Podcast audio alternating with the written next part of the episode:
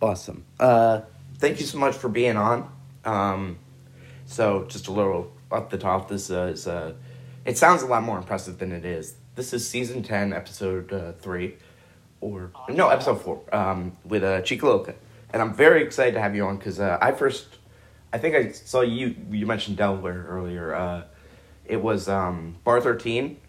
I guess you were Yeah, hosting. yeah. I saw. I I met you there, and you know it's such a tough. I have a lot of respect for people who host because I can't do it. Uh, I've tried it a couple times, and really, it's just like it's probably not as hard as when you had to do it. Like I don't know how much setup you had to do. At Bar Thirteen, they kind of have like everything kind of set up.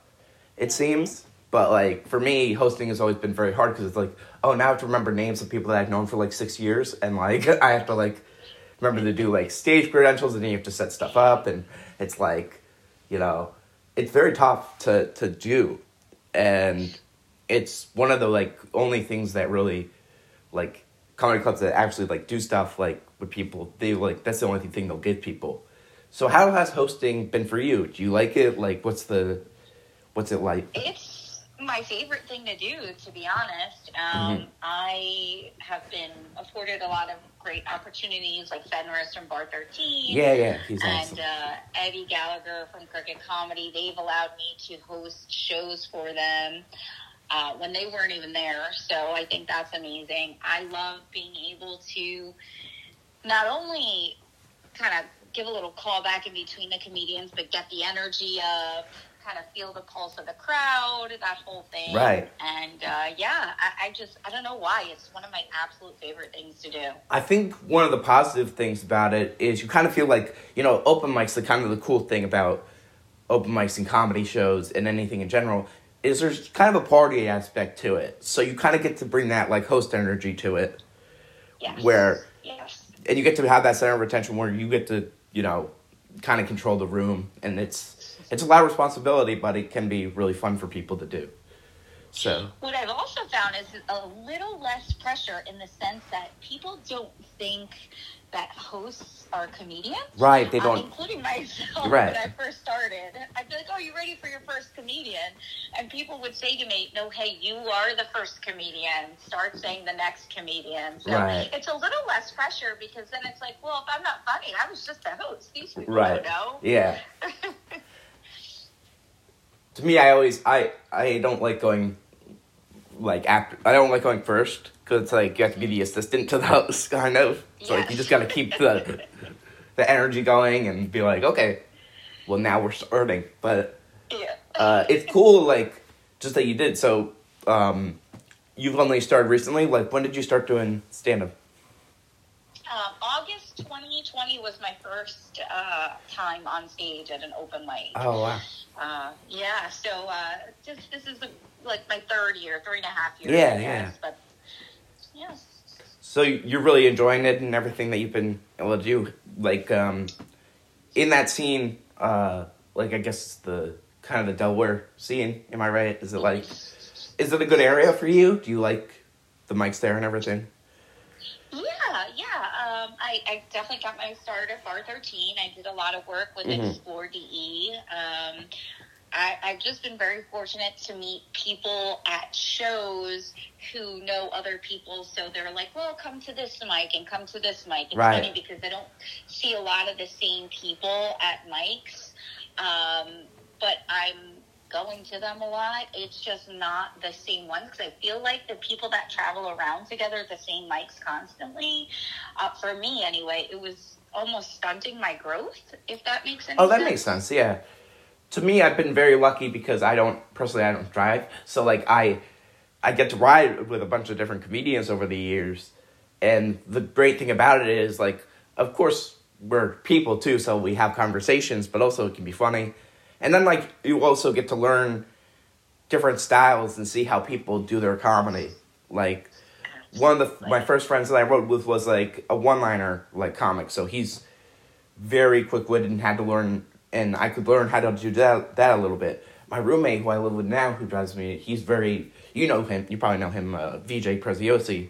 Uh, Oh, yes, yes. he's incredibly like dark but clever on stage, so you learn how to do that, and it's just cool to be like surrounded by these other comics. Have you? uh Do you have like a crew of people that you sort of like hang around, or? Um, ironically, no. Uh, I have. Uh, I guess I do more shows for certain producers or with certain Mhm. people. Um, and I know, like, Belinda Clear, she mentored me. So I always have a special place for her. But I, I kind of just go wherever I'm asked to work. Oh yeah. Um, I have some people that I recommend for shows. Anytime I get booked for a show, I ask the producer if they need a guest spot. oh, that's then, fantastic You know, I'll recommend one of my friends. Yeah, so uh, one of the people that I know are out there working hard and really trying and doing well, and they do the same for me. So, uh, but that's that's pretty much it. I mean, it's it's pretty much the same uh, Yeah, it's same group of people, but it's pretty large. it's always cool to have those like those mentor type of people.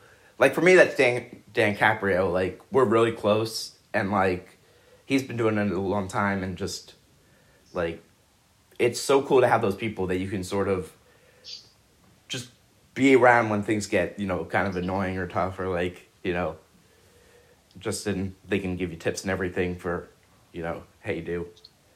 Um, or even just driving buddies. Oh, yeah, dri- driving buddies, saying yeah, totally. I have a It's show like- and it's like, hey, what are you doing? Um, Nancy Burkett, she's wonderful with that. If she doesn't have something to do, you know, she's supporting shows, so she'll come and we'll drive together. And um, it's just, it's good to have somebody that you can soundboard off, like you were saying. Oh, yeah, So for sure. I call them my uh, my comedy cousins, people that kind of all started around the Right, same time as yeah. me. it's always fun when you have that group of people like uh so when um when you were getting into i guess like wanting to do it who were the people that you kind of like grew up or liked like before you did comedy So uh, it's funny because I grew up on Lisa Lampanelli, oh yeah and I, I just thought that she was amazing. Oh, I'm yeah. just not a mean person though, so No. the Queen of Mean thing was hilarious. yeah but I'm not really good at roasting. Um, no it's very hard I to mean, do I, I, I guess it's to people who deserve it or people like I know I can roast, but I'm just not good at roasting strangers. So that wouldn't have been a good fit for me. But uh, recently, the past few years, before I started comedy, I was big Ali Wong fan, uh, Tom Segura. oh yeah really Um, you Great. know, the classics. Yeah, uh, yeah. Grew up on Eddie Murphy, that kind of thing. Uh, Eddie Murphy Raw was probably something I shouldn't have been watching as a child, but I loved it. Uh, Mhm. so yeah, I, I, I'd say those people have uh, have had a huge influence. Uh, Jim Jeffries, his new special uh, just came out, and he was one of the ones that I grew up watching as well. So oh yeah me yeah, too i mean that's my comedy's a mix of those. you know it was it was so funny i always say when when, when i was like a young teenager and like really get first getting into comedy there wasn't really a whole lot of like really people to like watch there was really three people on comedy central it was dane cook uh jeff dunham and uh uh, Carlos Mencia, I think, was the other one, and it was like those were the only three. And then when I, I got further into it, it was like uh, I guess like HBO and Showtime. It was like Louis I got into, and Bill Burr and Jim Jeffries, and it was like cool to see this whole like you know roster of amazing comics to look up to and be like, oh wow, I want to, I want to do this, and I feel like I can, and uh, I feel like I kind of got like funny like in high school ish. Uh-huh, Like you uh-huh. feel like that happened to you, or were you always kind of like silly and funny as a kid? Oh, I, I'm just awkward. Um, Oh, me too. A, a very awkward person, and actually, I was always a, a side person. I was a, like a support character, I guess, Mhm. in my own life. I never wanted the attention on me. So for me to have tried this and just, I think that's part of the Chica Loca thing too, is because that's more of a persona than actually me. Right. Um, so uh, yeah, I, I mean, I've always said ridiculous stuff that people thought were funny in a Mhm. way, but it was more like a laughing at you because you're so weird and awkward kind of thing, not a oh you're so funny. Oh, that makes sense, yeah. I've dealt with that a lot, and it's-. It's that mix. You have to be like, you know, how you want to be represented, and it's cool that you're able to take that and do the Chicoloca thing. I mean, you know, it's it's really cool that you were able to do that, and it's so like creative, you know, with Thank you. what it is. Thank you. and uh, yeah, so um, was your family like surprised when you started doing stand up? Like for me, they kind of were like when I started like actually performing with stuff with singing and stuff because I was like kind of like you, I guess. I just I didn't like negative attention, and every attention to me just felt like it would be negative. Like hmm and then once like the way I started to describe getting like funnier was I got picked on a lot. So like once I started like fighting back verbally, like it was funny. I would never get in trouble with my teachers. Like if I said something mean back to it to another student, like someone would get in trouble for what I would say, but I wouldn't because I would make the teacher laugh with whatever smart remark I made or whatever. And then I was like, you know, and then the the only problem with that is it's like Richard, you're five seven, you can't talk shit, you're gonna get hit. so that's the only thing that's that's the thing. But I mean, Still a problem always running my mouth. So I get that. yeah, I'm always running my mouth. But uh, um, do you have siblings? Um, I do. I have a uh, half sister and a half brother. Um, they're my sister's in Florida. My brother's in Vegas. Um, they, my whole family was actually out in New York for a family reunion, and I was able to talk to a contact I had there, and uh, was able to do a fundraiser charity show at the Producers Club, and my whole family could be there that weekend. So uh, my sister see me. My brother didn't come out from Vegas, but you know, dad, aunts, uncles, um, cousins. Like it was a really neat experience. So uh, I have an uncle who uh, actually was a comedian many years ago, and he got to come out of retirement and perform with me, which was cool. Oh, that's so awesome. So, yeah. I, I don't think they were surprised. I think they were just like, oh, what is she into now? Because I've been a teacher for, uh, well, I was. I just quit in June, but I was a teacher for 21 years. So, you know, they kind of knew me as a teacher, but also I always had some sort of antics that I was doing, trying something new. So they're probably all just like, oh, this is just something that she's doing to find herself. And yeah, so far, so good. I guess as a teacher, you kind of had that that used to being sort of the control of the room, I guess, and knowing how to talk in front of in front of a room. What uh, grade did you teach? Well, I taught K to five, but uh, since I was good with discipline, it has like the crazy unstable Latina be the uh, the main discipline person there. Um, I was stuck in fifth grade, uh, Oh, which yeah. is yeah the hardest of the elementary. I can imagine, yeah. yeah, it, the kids were great, but you know, I figure if I can speak in front of a bunch of middle schoolers that are just savage that don't want to be there, I could speak in front of people at a comedy show who actually want to be there and are paying to be there. So Right. it's a little easier, I think, for Yeah. me because of that. and I think you can kind of relate to this. It's kind of a thing we all deal with. Is there's still like still comedy. I feel like there's still a lot of times like audiences still don't know how to act sometimes, and that can be like very tough, especially when you're a host. Do you feel like, and especially like in that Philly, like I would feel in the tri-state area, like New Jersey, Philly, and like New York, like you have to deal with tough crowds. It's just the thing that you have to learn how to handle and Yep. it's very and that's one of the like the the positives and negatives is like you're gonna have to deal with that but also you learn skills from that and how to deal with that and be more you know and be more assertive with who you are on stage i always say to people like be aware that that's your time like if you have five minutes you have five minutes you have to let the audience know like you're in charge kind of Mhm. like um Absolutely.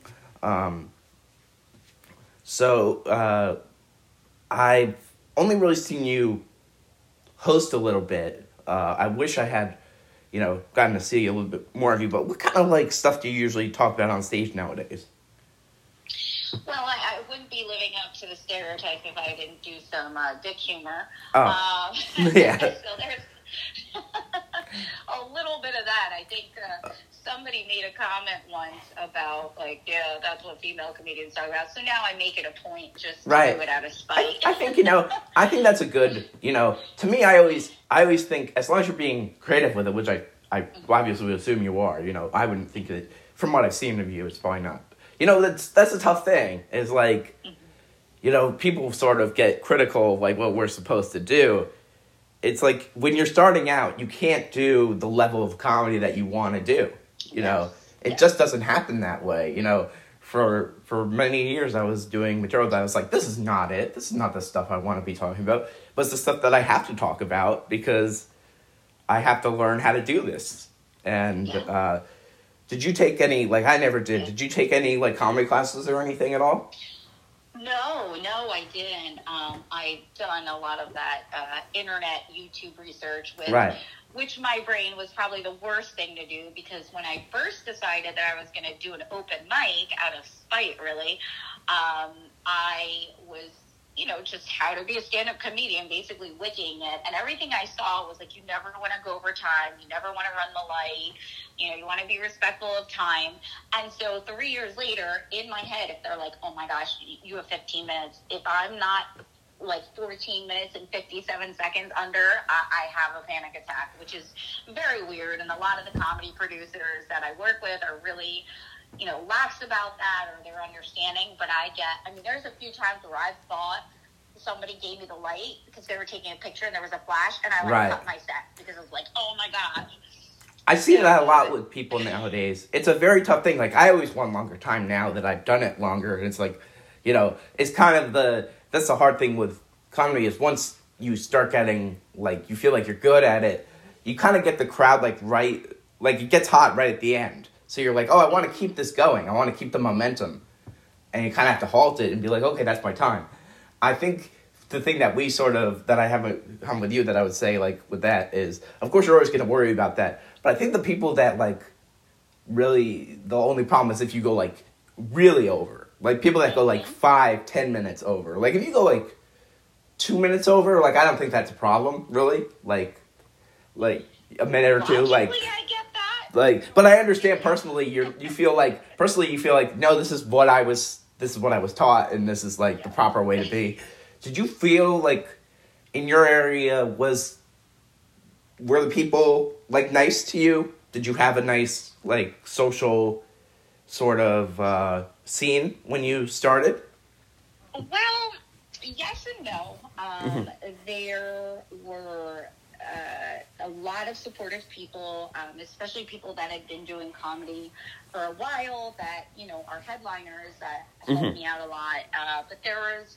uh, some, let's say, open micers that uh, were not happy with my success or would, you Mhm. know, say it was as a result of other things Right. or, you know, which to me, uh, I, I don't mind because I, I know what work I've been doing and Right. how I've uh, really put into it. But, you know, it's kind of like that, uh, well, you know, somebody called me, somebody said, I'm not a, uh, I'm not a real comedian. Well, I, I, you're not a real comedian. I haven't seen you at mics. I'm like, oh, I'm, I'm sorry. I'm doing paid shows. So Right. You want to? It's like, yeah, you gotta- like and else.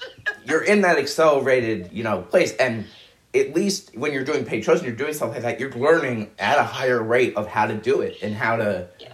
do it. Like, there's nothing wrong with doing mics like that person is, but they're both valid in a way of, especially yours is more hard, harder to go immediately into that because people strive for that. I strive for that to get on more shows. You know, that's always been my thing is that like being like personally, I always feel like I've taken it way more seriously than other people have, and not in like a braggy or like way to say that they're not taking it seriously, but I just take it way too seriously because it's something that like I've wanted to do for a long time. So Yeah. you know, I'm 29 now. Well, I started when I was 20. Oh, you're a baby. Yeah, yeah, I'm really. but anyway, I started in improv because there was no like local scene. There was like um, comedy like farther from me, but I just couldn't. I couldn't do stand up, so I started improv, and then a couple years later, like a local scene just started. So I started doing, so I started doing improv at 15 and a half, and then I started doing stand up at 21 and a half. So it was like, so now I'm 29, it's like, it's what I've dedicated my whole like 20s to doing. And it's, it's such a like weird thing because, you know, a lot of people have sort of similar goals as, you know, I think anyone does to get better at this and, you know, we kind of take it seriously and we do it like three, four times a week. But there is still like a party aspect to it and still like a social aspect to it where people don't really take it as seriously as you do. And that can be frustrating mm-hmm. because you're just like, no, this is what I do. When I go to an open mic, like, I'm very much like, I'm a person of like pattern. I think that's also just from like my autism and OCD. I'm just like, things need to go the right way. Like, even if we're just having fun here, even if it's just, you know, I know it's just an open mic, I know it's just like, you know, a local, like, small time thing. It's like there needs to be a certain, uh, I don't know, like professional, like, part to it a little bit. Like, even if it's just like a local, like, fun thing, I think. That's how I always feel. I agree with you 100%. Um, I was told, you know, of course I didn't know this like my first like few months in comedy, but, you know, I was told by people that um, open mics are for you to practice your new material and, and, and hone in on your material that you're already solid with for paid gigs. Right. It's just like the practice before the big games. Right, yeah. So I've always taken them, you know, seriously, and people are like, oh, yeah, you know, somebody said something about, oh, yeah, hopefully you don't bomb like you did at the mic. I'm like, you don't bomb. at No, you don't bomb at mics. That's what it's for. That's what it's for. Yeah. and the hardest thing with with uh, with that, especially for me, is just other people outside of comedy understanding that. Like they'll want to come see you, and it's like, no, you do not want to come to this open mic. Like, you know, it's funny, and also it's kind of funny. Like, uh, have you ever seen the movie Dodgeball before? yes. I use this analogy all the time. You know when they have the like the weird coach come in and he's like, Is he weird? He's like, No, and then he acts all weird and they're like, He's not weird for us. Like it's the same thing with with an open mic. You could bring like a random stranger or a friend to an open mic and they'll be like, This was terrible. And you're like, No, this was the best mic in three weeks. you should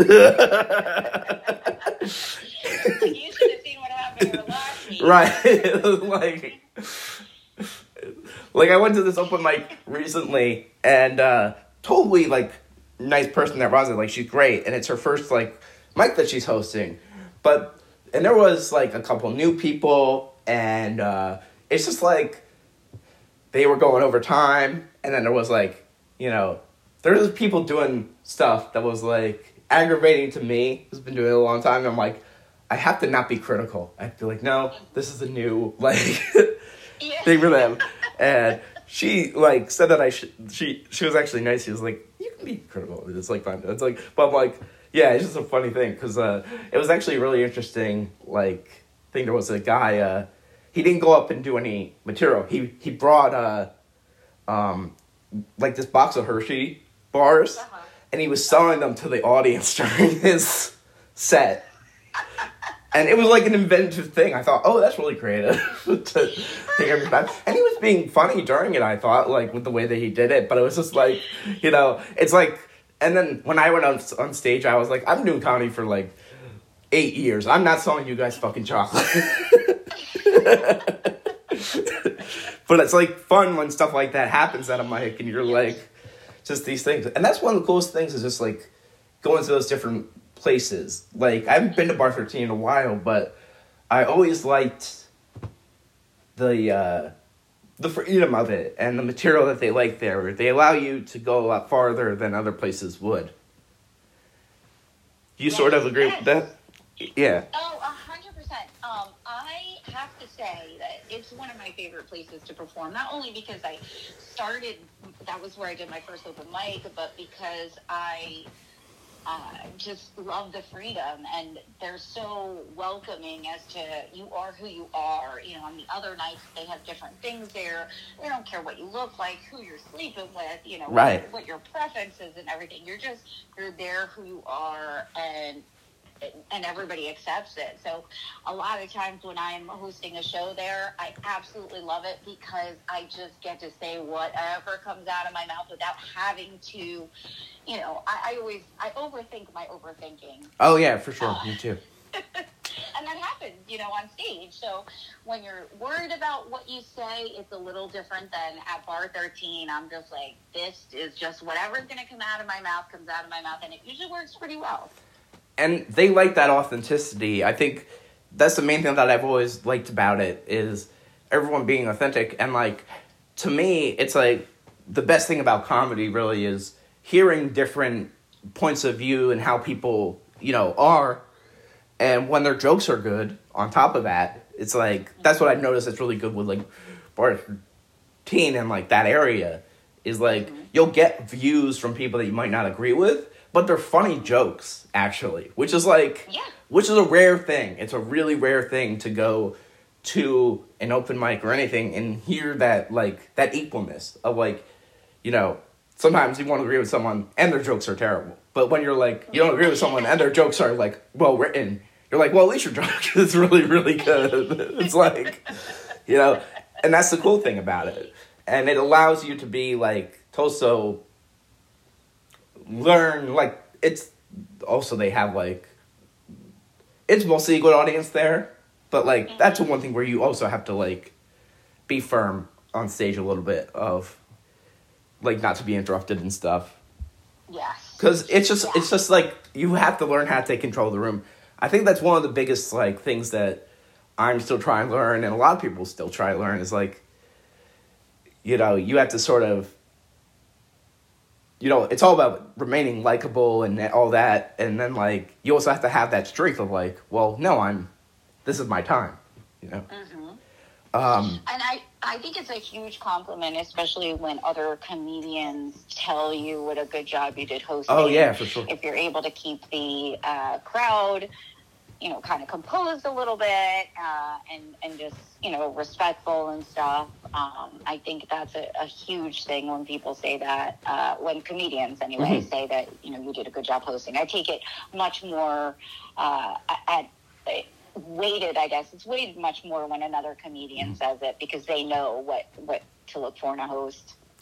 Have you been, since you've been, you know, since we both talked about being pretty stringent on time stuff, are you good with, uh, with like being, I don't know, like, also you have your teaching background, probably this helps, is like being strict about time, like in a good way? Um, Do you feel like It's almost neurotic though. I, I I'm good if somebody tells me, you know, they want me to do ten minutes, but then that day they're like, oh, somebody canceled. Can you do like twelve or 15 or mm-hmm. whatever? Then I'm I'm fine with that. I just don't like to ever go over. Right. So I have backup plans. Um, and I usually have my, you know, one or two closing bits that, you know, let's say the producer is going to give the light or whatever. Um, but yeah, I am. I'm one that's like very neurotic about it. Right. As far as when I'm hosting, uh, unless somebody goes over a lot, I don't really. It doesn't really bother me. I, I can adjust it either way. Sometimes people do way under their time, and then you have to make up for it by doing some crowd work and stuff. Right. So yeah. I mean, that's a very popular thing nowadays that uh, you know every you know comedian seems to have to do on like their social media stuff and like posting stuff is the crowd work. How do you feel with that? Like to me, I'm not a huge uh, fan of doing it yet. I think to me, I'm I've just been you know it's kind of uh, the the joke I have that's kind of serious, kind of like this. I have the worst uh, opinion like towards it, the worst attitude towards it. I'm like, if the audience was funny, they'd be up here, like you yeah, know. Yeah I have that sort of mentality. I'm like, I've been holding this material for so long. It's like I don't want to ask. I'm not interested in the crowd, but it's like, but it's like you have to make it conversational. You know, that's one thing that I want to do more of with my act is like trying to do that is that balance of you want to tell your stories and your jokes and sort of your side, but you want to make it fun for for the crowd. So it's not just like a monologue. You want to do like an interactive thing. So, how do you feel with crowd work? Well, so, um, okay. It's funny because as a comedian, uh, you would think I would have gone to a lot of comedy shows beforehand. Mm-hmm. I was always so scared that somebody was going to pick me out of oh yeah yeah comedy crowd. I mean, that's a common uh that's a common trope. Like that's a common in, thing in New Jersey comedy at least. Like I feel like in New Jersey in the tri-state area that I mentioned, like that's the main like thing that always happens. And And that's where I'm from. yeah, so it's tough. It's like that's what we've sort of been conditioned to think what happens at comic shows. And to me, I think it happens a lot less nowadays, even though it seems like it's more popular. But I think it happens less nowadays, and I think people are safer with it. But it is still like a common like thing people rely on. And to, to me, I, I don't want to talk too much. I didn't want to like make anybody feel uncomfortable. right. You know, like so I don't like to do things. I don't like to pick out people that don't look like they want to be picked out. Right. Um, I've also heard a lot of different things from different uh, veteran comedians about crowd work. Like, you know, only the host or the headliner should do crowd work, and then I Right. hear, you know, only the headliner should do crowd work, or you know, it, it's a lot of mixing. So when I host, I typically ask the headliner. Um, are A, are they okay if I do some crowd work? And uh, B, you know, are they okay if I, you know, like cursing or, or you know, doing blue comedy and stuff? Oh, I yeah. just recently found out, too, that there are a lot of headliners that don't want their features or their hosts to get dirty or blue or curse. Uh, because then it takes away from what they're going to do. So, um, the crowd work then in that case, uh, since a lot of my humor is blue and dirty, I kind of go into crowd work and Right. just I, I turn it into a more self-deprecating thing than a, um, you know, Oh, yeah. kind of the crowd kind For of sure. like my comedy personally is very very self-deprecating and it's very funny like nowadays how like i'm not a person who like complains about like you know i'm not a person who complains about like cancel culture and people are too sensitive but immediately i i'm such a hypocrite because i get so upset when nowadays like people are much nicer in the world mm-hmm. which is good for the world but is not good for comedy. So like i'll make Yeah. fun of myself and it's like don't awe these are jokes about myself i'm making fun of myself. I have the power. But it's like if someone awes during my joke i'm like is that too sad? Or is that too like i get in my head and i'm like no this is silly. It's like you know. Yeah. and you talked about being like doing bluer stuff and everything like it's so interesting like i never i never look at comedy through that lens. So it's so tough for me when i when i hear like those type of rules from people. It's like well i think people should do the only time it really pisses me off is when i know someone is doing it and it's not their their thing they really do like if a person doesn't curse in real life it doesn't really make sense to me why they would curse on stage a lot mm-hmm. it's like the same thing for me. It's like you should be authentic on stage as possible, you know. Yeah. So I think that's the main thing, and at least you're aware of it to be like, well, if they ask me to not do it, I can, you know, think of it. But that's one of the toughest things is like adjusting to those other things. Yeah. It can be really, Yeah, really and- tough. There, I've worked with some headliners that are very, very specific about what they want Mhm. um, and what they don't want. And so, you know, I always ask, even with people that I've worked with before, you know, Mhm. um, just in case, you know, anything's changed. I just wanted to make sure. And, Right. and even a lot of them will say, oh, just do whatever you're going to do. They've appreciated the fact that I've asked them. Right. Um, and I think it's just courtesy uh, to the people who are headlining. And Yeah. uh, I think as a result, I've gotten recommended and booked for shows by a lot of those headliners, Right. uh, which has helped a lot. Um, I gotta ask, like, the, are there any any of these headliners that stick out to you of like that were really helpful and like that you that you sort of had good experiences with that you could share? Oh gosh, how, how long is uh? how long do you got? Um, so earlier, I forgot to mention one of the people that I started watching uh, right about when I got into comedy that I really loved was Gary Owen. Oh Um, yeah, Re- really, yeah, yeah, he's great. He, um, I, I actually went to a show with uh, Tom Levy. Uh, we went to see him at Helium. We both started around the same time, and we were both off one night. And we're like, oh, he's like, this guy Gary Owens playing at Helium. I'm like, oh God, I love Gary Owen. Let's go. So we got to sit in the front. Afterward, we went up and took pictures, and you know, I, I had said to him and T Robe, who was the guy that was on tour with him, Mhm. uh, hilarious. And I said, hey, you know, we're new comedians. It was really exciting. So he said, well, here, follow me on Instagram. Well, he had been following my comedy career and stuff. And uh, not even a year later, he said, you know, we're going to be in Philly this weekend. Um, you should come out. And I had a show I was hosting, happened to be in Philly. And he said, well, come hang out with us after. So this was Friday night. And he asked how the show went. And it, it went well. And he said, uh, do you want to open on Sunday? I'm like, I'm sorry, what? He was like, do you want to open for me and Gary on Sunday? So I'm like, actually, I'm like, are you serious? Like, I'd never even been on the stage there before. And so I did. And um, the next day, that was Friday, the next day I opened for Jackie the Joke Man Martling. Oh wow. And, That yeah, is- it was supposed to that be is a crazy. 10 minute set, but it got cut to five, so I totally ate the bed. Um, shat the bed. Was he-. How was he with that? Was he was he cool about like that happening to you, or what was that sort of? If you don't mind me asking, like how was that sort of response to it? Was it negative or? Um, I think it was his idea to cut the, all the comedians' time. I'm not sure. Oh, okay. So I just it wasn't like so, I just meant like I guess the reaction from him wasn't too negative of you know how you did or anything because that's how I would be like you know worried about I guess in that getting that opportunity I'd be like oh well but it's you got your time cut too so that's a that's a major thing Yeah. Two to five minutes, and there was somebody being really loud in the audience to the point that people couldn't even hear in the back. I had family members come out, so it wasn't good. So I determined to do better that next night where I was opening for Gary and T Robe, and I did so well at the first show. They asked me if I wanted to do the the second show.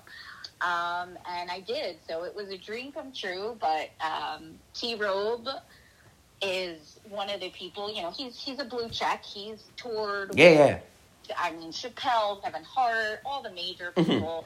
But he is the most humble, uh, just helpful, amazing comedian that. I I mean, and as a person, he's genuinely great too. So he was actually in the area with a few comedians. They were on their way to the prison, and uh, he hit me up, and a few of us went to go get some food on their way, and just getting to hear his experience and getting his advice, it's amazing. yeah that's that's such a cool wonderful. thing you know with this podcast that I've been doing you know I, I started interviewing just you know all the comedians in my area and then I've been able to like interview a couple of headliners and um, kind of one of the biggest names that I had on last year was uh, Gianmarco Soresi and uh, Oh, wow. like you know him right I, you heard I of him? of him, yeah. yeah like he was so freaking nice to me and like whenever I've had a headliner like that on my podcast they always talk to me like even though we're in different areas of comedy like kind of different levels they always treat me as like a comic which is super cool. And it's like really because they understand they've been where you've been.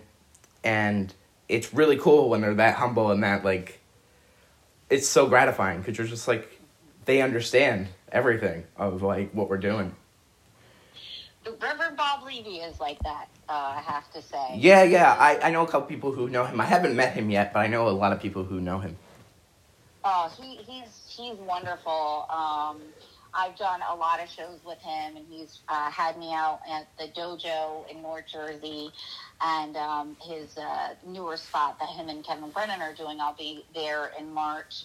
Um, and and just he's very complimentary, gives great advice. I open, I hosted for him at the Starboard. Actually, he vouched for me, and thank God I did so well because I've seen people really, uh, really shit the bed there. So uh, I'm like, oh my God, Bob recommended me. You know, he vouched for me, and uh, yeah, I, I did well. Thank God. yeah it can always be awesome to have those people that just you know can help you in whatever way and like obviously the the main part of it is also that you can deliver but it's good to have those that little bit of help too where it's like also it's cool when someone at that level sort of recognizes you and you're like it validates what you've been doing you're like oh so i am pretty good at this or i do have something with this Um, what's funny is I uh, I went to I just went to a show. Um, my boyfriend was in a show Mhm. and Bob was on it, and I got to meet his wife. I hadn't gotten to meet her, and she goes, "Oh, you're Chica." I said, "Oh yeah." She goes, "Yeah, you're one of the few females my husband actually thinks is funny." And I was like, "Okay, I can die now." that is the nicest thing. Yeah. I could hear, but Yeah. it was like, what? Like that was a conversation. yeah. I mean, that's always a strange, you know, I know that older kind of comics feel that way, but like, to me, I, I've always felt like comedy is really good when it's diverse. And not out of just diversity for diversity's sake or being progressive or whatever. It's good because it's just so much more for the audience to relate to. And Yeah. I feel like that's a main like thing with stand up is relating. Like I always say, you know, I'm I have uh, a lot of social awkwardness. Like I've been performing a long time. It's like I have confidence on what I do in comedy wise, but I'm a very anxious person. So people who have like anxiety and depression and stuff, they relate to what I do. And I feel like if you, if someone is shy, like a shyer person, and they do comedy, the people who are ten times shyer in the audience are gonna relate to your material because it's all about like just being relating through jokes. Mm-hmm. And I always feel that's better when you have better like a better group to sort of go through. Do you feel like the shows you've been on have been diverse enough in that way, or are you still on shows with like a lot of guys? Um, I I am the diversity hire usually. Yeah. Uh, I bring the female, the whole Is that- thing, LGBTQ, Right. you know, like that whole middle-aged woman thing. Mhm. So um, I know it's it's hard a lot of times for people to find reliable local um, talent to you know will bring people out or will Right. have a following. So I don't ever really fault uh, producers when I'm on a show when it's like I, I make a joke when I'm on these shows. It's like me and four white dudes, and I'm like, it's Chica and the Colonizers. Or- That's great. um, I did uh, the show I did with Jackie Martling. It was like it was me and I think four white dudes, um, and it looked like they were all. You know, they just picked me up. I was their housekeeper or something, and they were like, "Hey, we're gonna do comedy. You should join." You know what I mean? Right. So, um, I I understand that it's uh, this industry is very saturated with a certain type of comedy, and and those comedians, Right. uh, you know, are the type that sell out stadiums and Yeah. things like that. So I don't blame anyone for not if they do, but yeah, it's still pretty. Uh, yeah, I think pretty rare that I'm not the only woman. I think that's the tough thing about I think comedy and any entertainment really industry is that a lot of the stuff that we sort of view as like outdated and stuff it's it doesn't come from any malice it just has worked for so long that it's sort of just the common standard you know Yes. but I feel like once you sort of are able to prove, like, no matter what you are, not that that doesn't matter, but like, no matter what you are, sort of, I like to feel most of the time, not always, like the cream sort of rises to the top. Like the people that are talented, I feel like do often get, you know, these opportunities and stuff that they deserve. Hopefully, that's what I always think. You know, Well, and I know a lot of it. There are certain people that you know are like, well, I'm not going to kiss anybody's ass in order to get on shows and blah. And it's like, well, I, I maybe would have thought that at your age too, but now I'm a woman. I'm 43. I spent two decades in a, a, career where it's not that you're kissing someone's ass, it's that you're being polite and professional right? uh, understanding that it's a business and if you're causing problems for people or if you're causing problems for the venue or the producers and making other comedians or audience members feel uncomfortable no matter how funny you think you are people are not going to want to hire you Oh yeah. you know um, there are so many comedians i don't mean to cut you off there are so many comedians i know who would be like so much better if they just got their personality in check which is a really tough thing you know because that's mainly what can make someone funny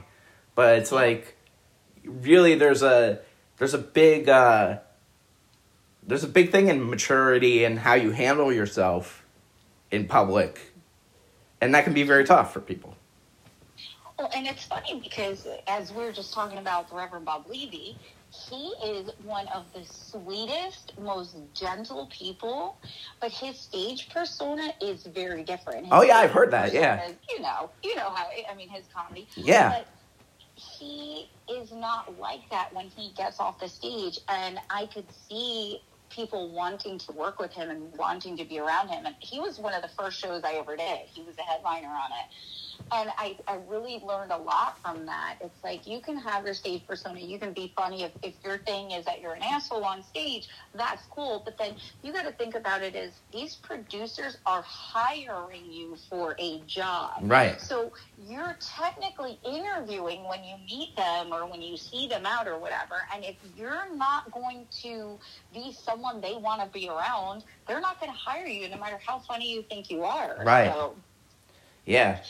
It is a really important, you know, thing and I think that's in any, you know, any type of place that you're in really professionally is like if you want to do something, you sort of have to have those those ways of knowing how to do it. And you know, it's kind of funny like I always say, you know, the thing with comedians to me is like I always feel like we're the most immature of the uh, of the performing like people. like I always feel like you know whenever we see like like musicians and actors, they can do like red carpet stuff.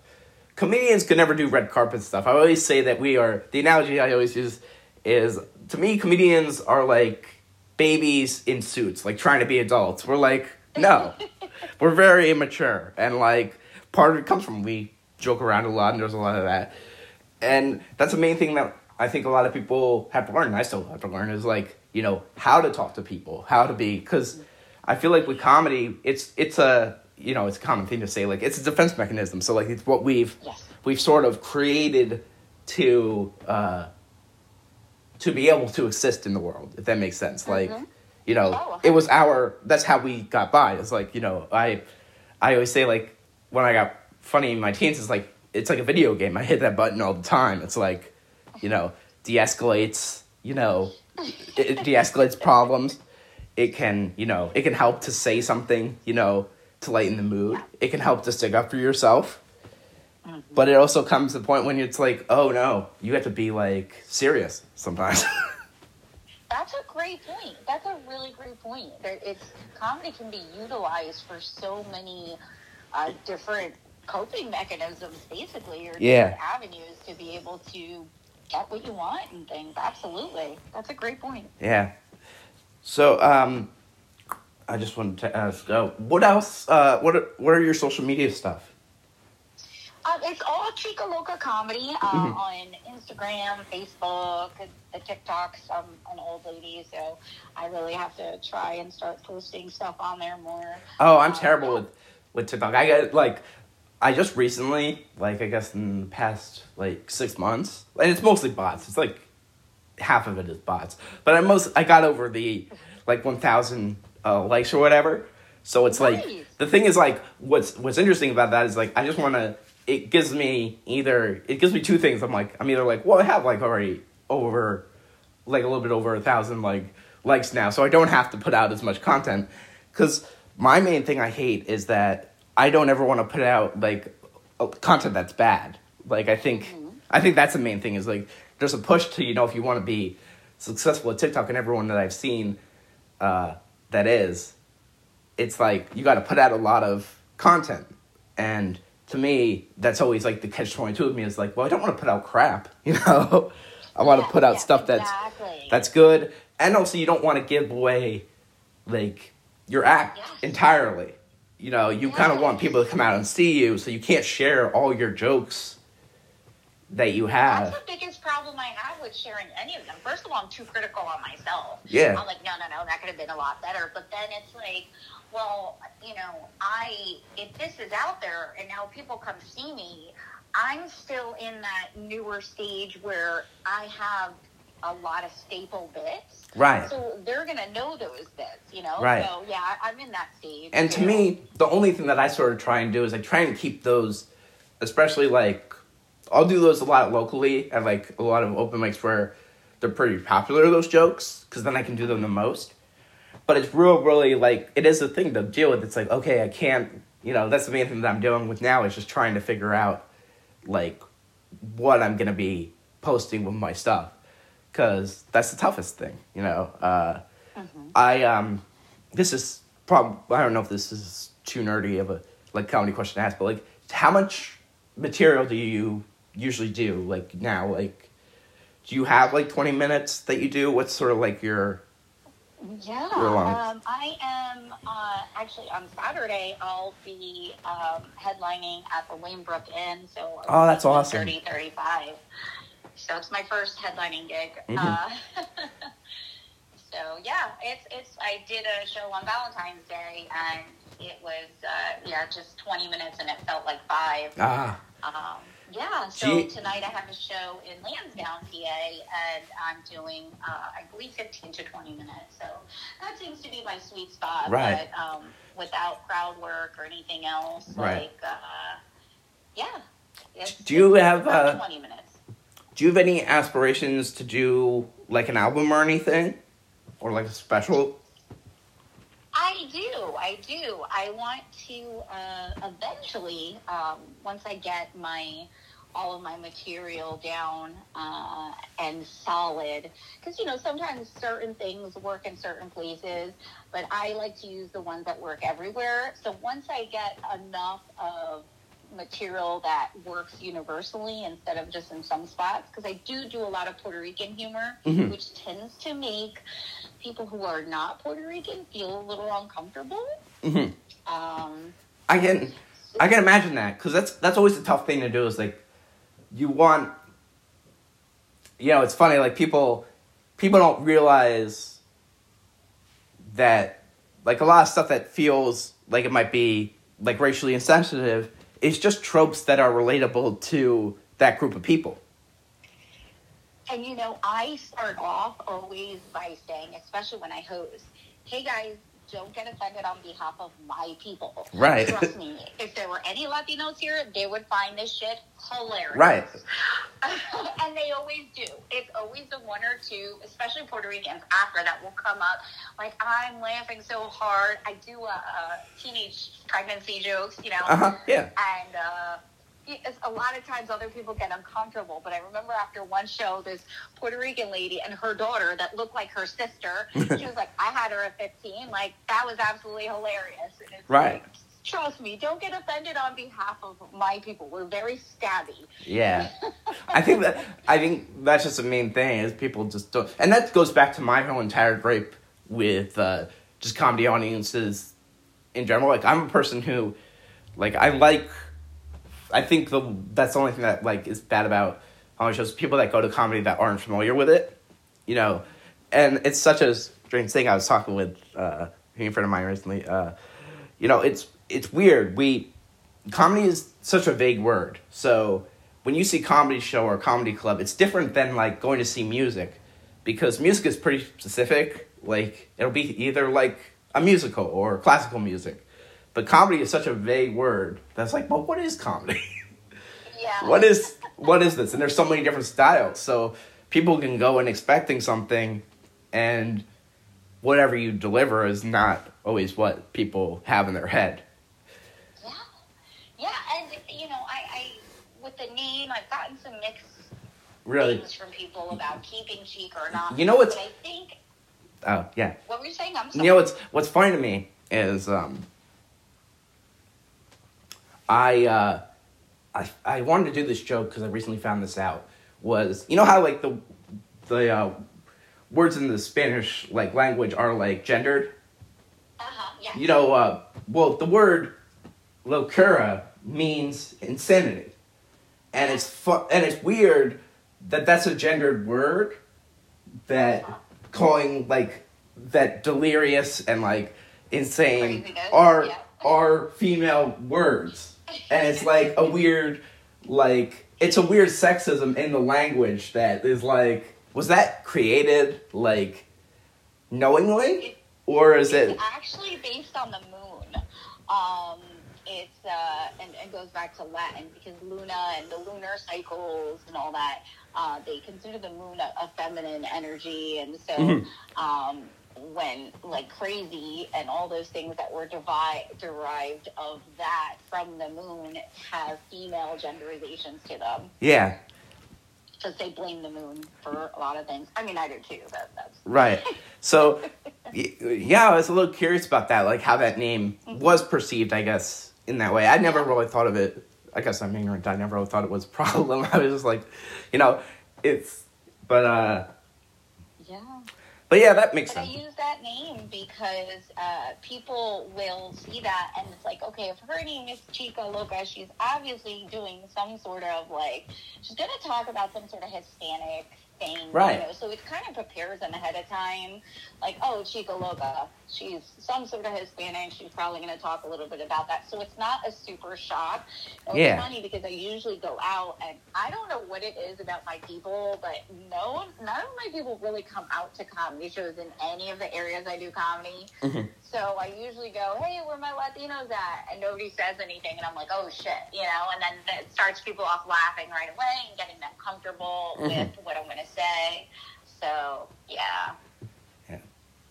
So it's so cool just to hear, like, just everything that you sort of said about, you know, sort of how you came up with your name and how, you know, you've gotten to do all these shows with people. So I definitely want to say this. Um, if you ever have, uh, like, anything that comes up and you want to promote, like, I can definitely have you on again. And also, um, I'm trying to get back in my Twitter. I got I got let signed out of it, and I have to get back into it for my for my podcast. But I do promote like everyone that's been on the podcast. Like I try to promote everyone for their stuff.